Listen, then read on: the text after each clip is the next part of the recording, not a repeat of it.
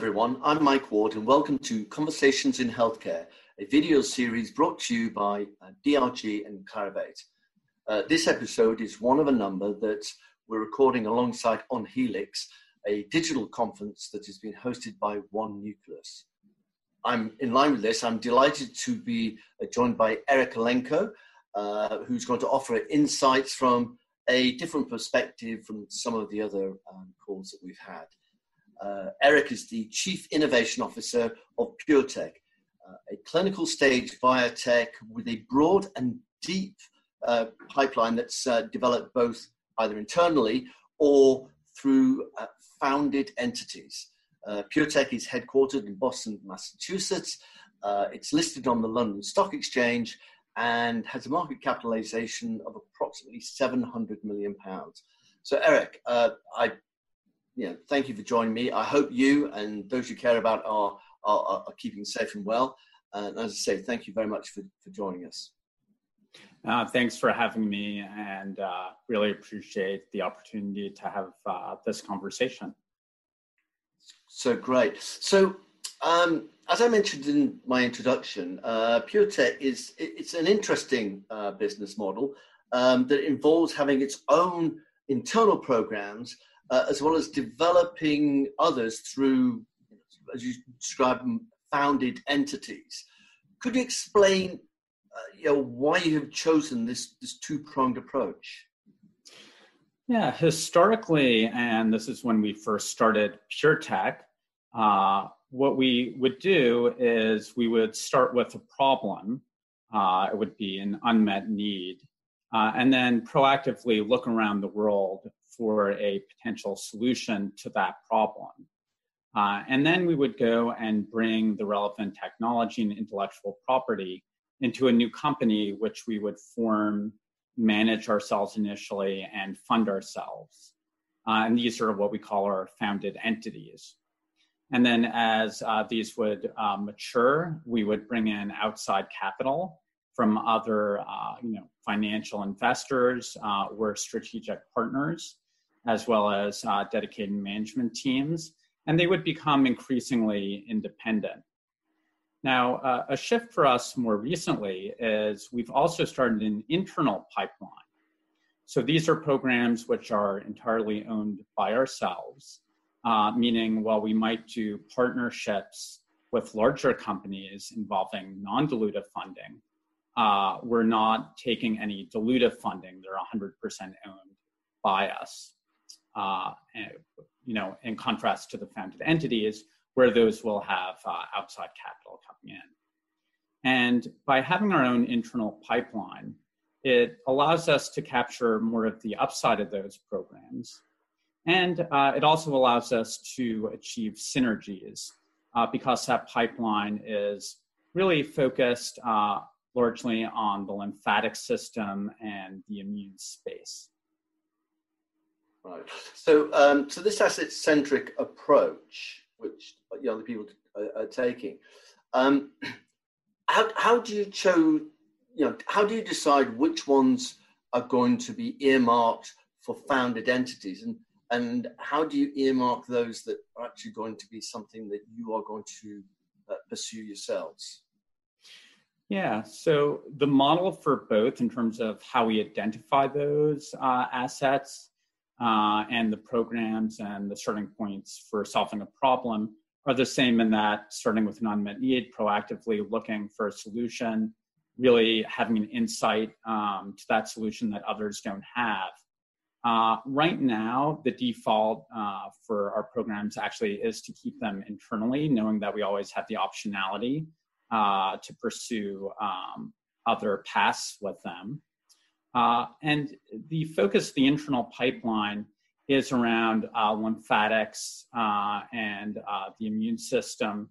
Uh, and so it's a little bit more focused in that sense. and more generally, we've been involved in the brain, the immune system, and the gut, representing the greater GI system or brain immune gut. Uh, that includes uh, both the treatment of pathologies for those three systems as well as the intersection of those three systems uh, in terms of disease. Okay, so so we'll come on to you know that BIG uh, axis, but um, with, with the with the founded entities, you know the, the, these affiliates that that you have, how involved uh, is PureTech once you have parked an asset in in one of these um, entities? Yeah, with the founded entities, these are all companies we created ourselves, and this is really an important distinction that you're raising. As uh, we're not investors, we were never a venture capital firm. These were all created entirely from scratch uh, by PureTech using this problem-centric approach. And then initially, uh, we actually uh, would run uh, these founded entities ourselves uh, and so be quite involved. And then, uh, really, one of the keys for us was uh, trying to go and say, what is it that would make us really believe, or what would make us want to say, no, this isn't a good idea, and try to do those experiments as quickly as possible. Um, and then, as these companies would go and mature, at that point, we would bring in outside management, outside capital and over time uh, we'll become less involved. So our involvement uh, will reflect the degree of maturity of the company. For instance, in the case of a more advanced public company, uh, we may not even be on the board, versus uh, a company really on, early on in its life uh, cycle will be heavily involved uh, in that company. Okay, so so you you start off where you almost like own everything. And as you progress, you bring in uh, uh, other investors, or you, you, bring in investors, and you're sort of diluting your own holding holding in the business. So, could you uh, sort of just give give us an example of, say, for example, one of these founded entities, what its evolution looked like? Absolutely. So, uh, an example would be uh, Karuna, uh, therapeutics. Uh, and there uh, we were very interested in schizophrenia. That's a devastating disease, uh, affects, you know, you can go anywhere in the world and you'll see anywhere estimates of half a percent to as much as 1% of the population, really huge impact on patients. And if you look at currently used drugs, um, antipsychotics, they all have the same basic uh, pharmacological uh, mechanism of action. Uh, and we saw this as an area of great unmet need. Uh, and what we did is we got together uh, leading experts, brainstormed, and said if we could do anything in this space, what would it be? What has the greatest promise? Uh, and that led us to identify um, the particular part of the brain called muscarinic receptors, and in particular, a drug that had been developed uh, by Eli Lilly called xanomeline, uh, which looked quite promising. Uh, in the case of xanomeline, it had encountered some tolerability issues. And what PureTech did is, knowing that um, this was uh, a good approach and there was just tremendous excitement around it, came up with an idea for how to overcome those tolerability issues uh, which was to pair it uh, with another drug. Xanomeline had never been developed, but uh, we had the idea of pairing it with uh, what was an improved drug, uh, and then to take that uh, forward and calling that our CAR, KarXT. Um, and then drove that forward through proof of concept um, trial on healthy volunteers, showing the increase in tolerability uh, and additional outside investors came into that. Um, that ended up doing uh, an IPO, um, had a phase two uh, readout um, that looks quite promising. Uh, and uh, this is very exciting because what we're looking at is really uh, a truly new approach to this devastating disease um, where there's been such a lack of progress in decades. Uh, so it's an example where um, we started with a problem, identified a potential solution. Uh, in the case of xanomeline, we went and proactively went and licensed that. Um, you know, uh, Lilly wasn't looking to out license it. We went and licensed that, brought it in, created new intellectual property, and then drove it forward. And so um, I think that shows both how something can mature from uh, literally starting from an idea on paper to a public company with phase two data and would only exist um, because we started with a problem rather than just starting with the raw technology. Yeah, so it's interesting. you describe your approach as a problem centric uh, approach where you, know, you identify the unmet medical need. Your job title is Chief Innovation Officer, and there is clearly a journey from having you know, one identify the problem, then having sort of you know, an inventive step or, or a discovery to actually translating that into an, an innovation. Can you hmm. sort of you know, t- tell us, you know, how you go about sort of that particular transformation? Yeah, absolutely. So I, I really break it down into two parts. So whenever we're looking at a potential solution to a problem, uh, the first thing we do, you know, we we look at, and when we do on these exercises, we go through a lot. Um, but for the things that rise to the top to look promising, um, and including uh, for even areas where we might uh, identify potential solution, and then we're actually inventors and have our own intellectual property contribution. Um, what first thing we'll say is, what are we most skeptical of? Uh, why do we think this won't work? What experiment could we do that'll actually kill this? And really, the goal is to say, how do we, in the shortest amount of time with the smallest amount of money, de risk something, uh, and particularly the points where we're most skeptical? And then once we do that, um, then we can feel comfortable to make larger capital expenditures to move something forward. When we do move something forward and do go look at translation, um, it's very case by case in terms of um, the best way to move it forward. Sometimes that will require work in our own laboratories. Uh, we do, in fact, have our uh, own laboratories. Uh, a lot of times this will be uh, outsourced um, through contract research um, or will require some type of clinical trial. Uh, but in each case, the approach really is saying we're at point A. In terms of development path, what's point B that'll really add value and further de risk uh, that asset? And what's the most efficient path to make that happen, whether it's through physical research uh, or a more virtual uh, outsourced approach. So, when you're sort of looking to source these these inventions or these discoveries, yeah, what, what does that process look like? I mean, are you looking in academic labs? You, is it is it research papers you're looking at? Is it patents that people may have already filed? Yeah. So what what we found is uh, when we take this problem centric approach, and that problem can be how do we solve a particular disease uh, where or come up with a new therapeutic for a particular disease where there's been a lack of innovation there's an area of great emerging science um, we have found that um, the first step in that process tends to be getting together an interdisciplinary group of experts uh, and uh, really brainstorming with them. And so there is an element of more traditional search in terms of looking at the literature, looking what's out there.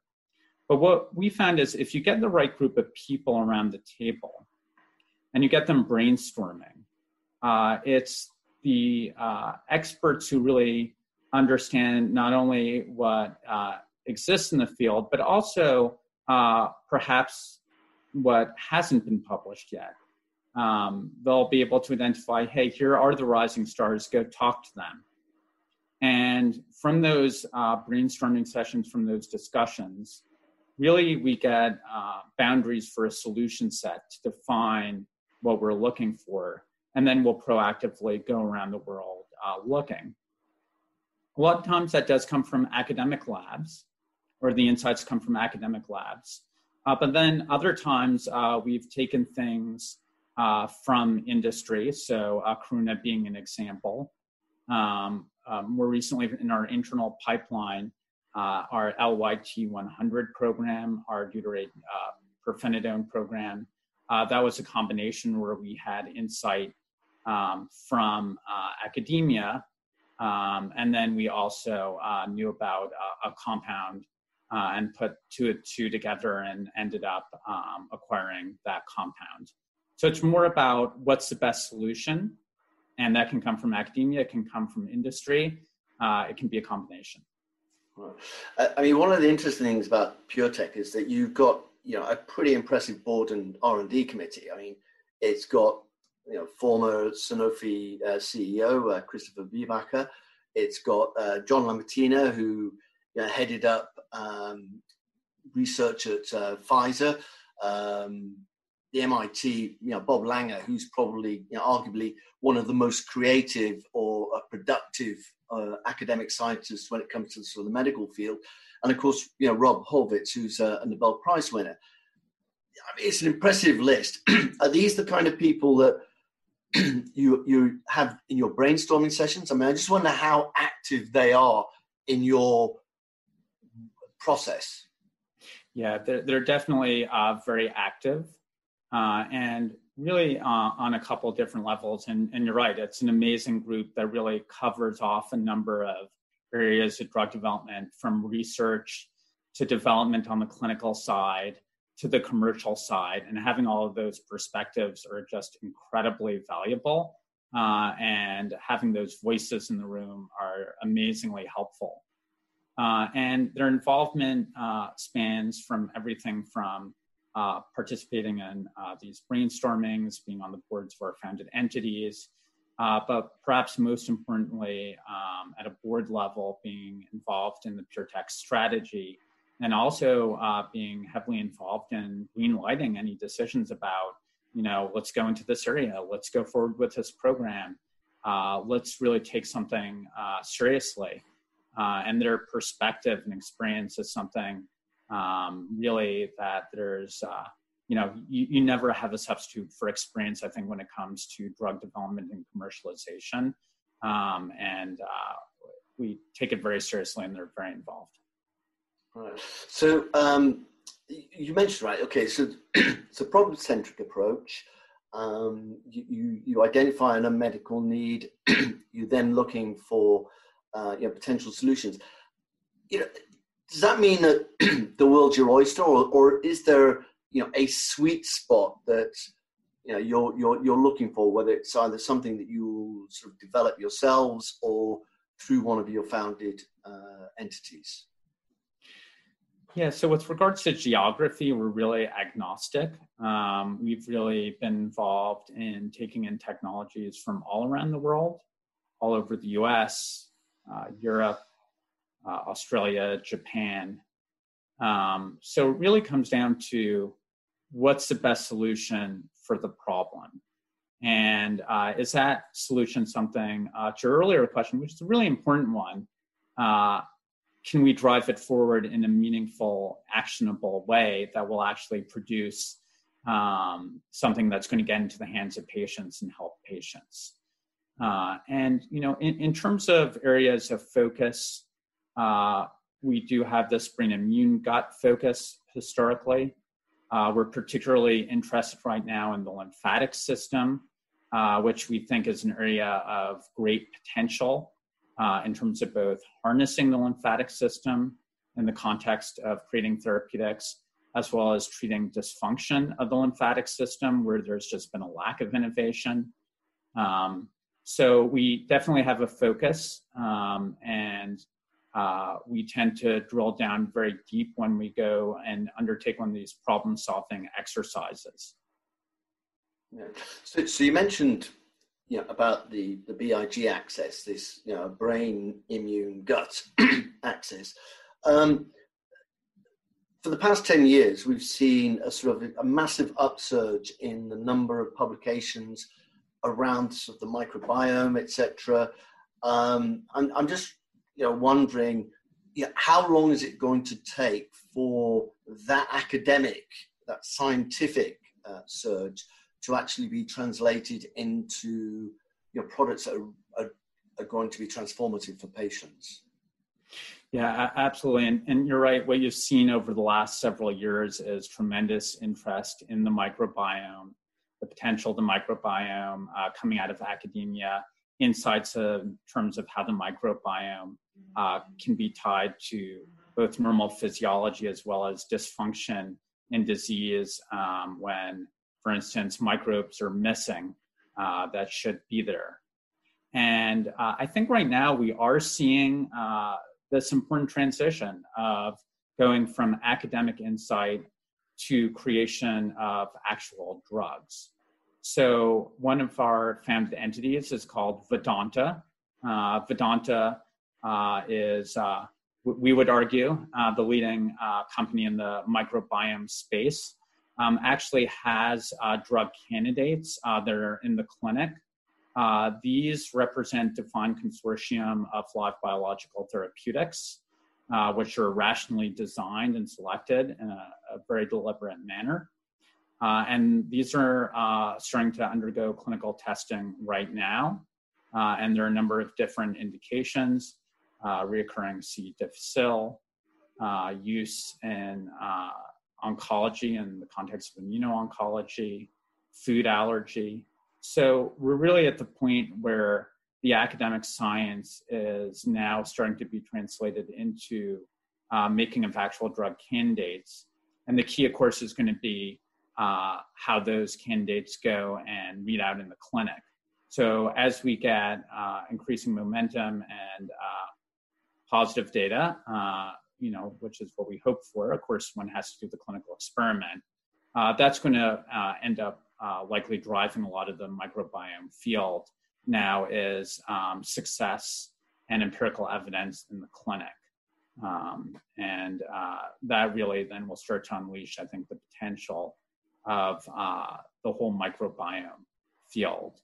Um, so uh, we're really at the point where those clinical trials are starting and uh, will uh, be reading out in the not too distant future. So, th- th- thinking about your, your, your business model, where you know, you've identified a problem, you, are working on some solutions, etc.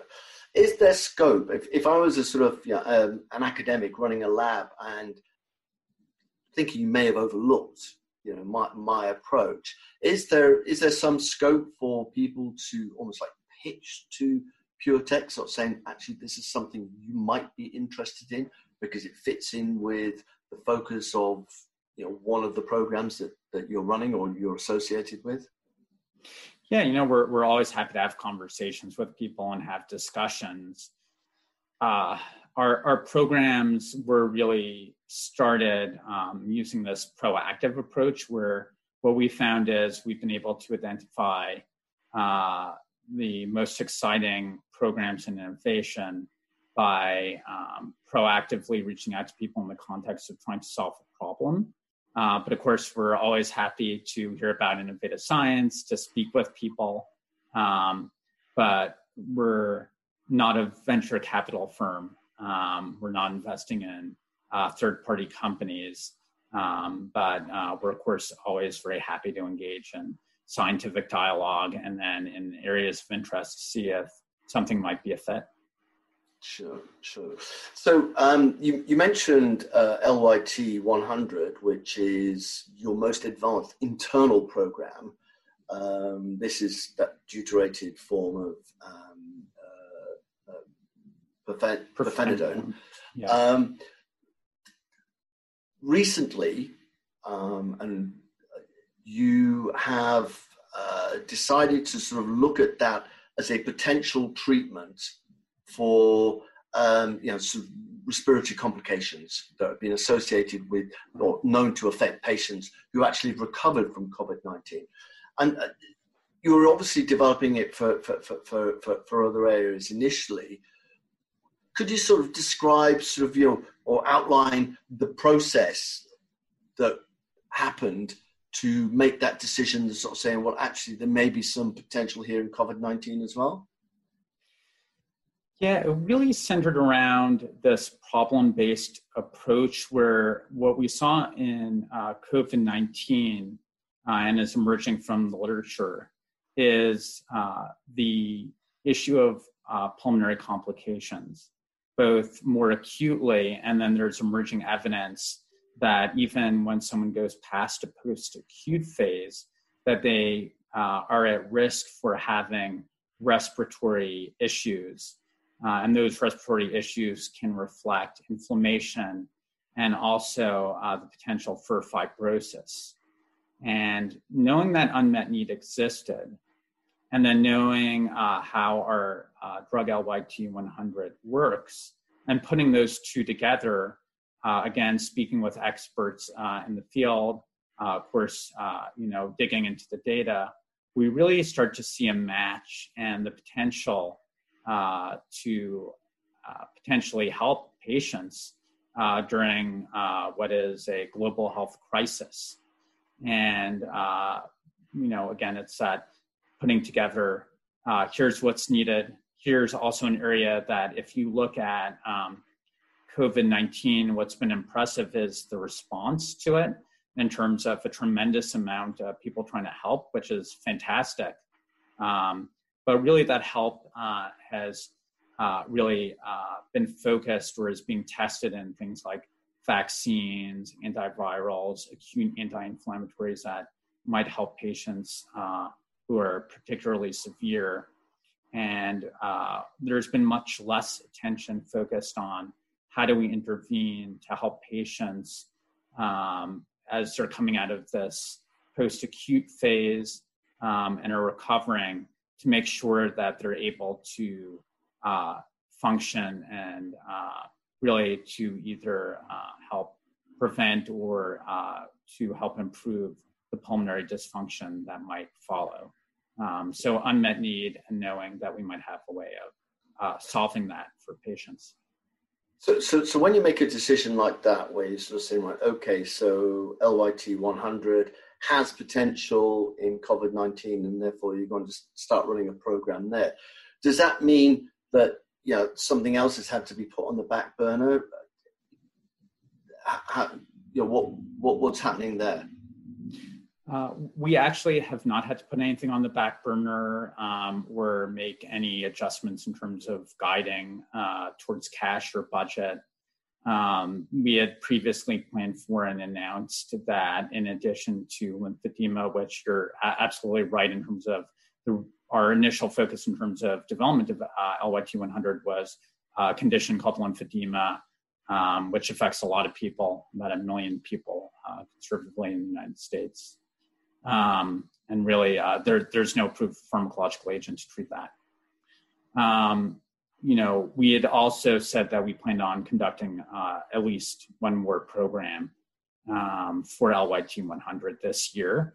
Um, so uh, the COVID 19 uh, program slotted uh, very nicely in terms of being uh, another program that we could go and explore with the drug.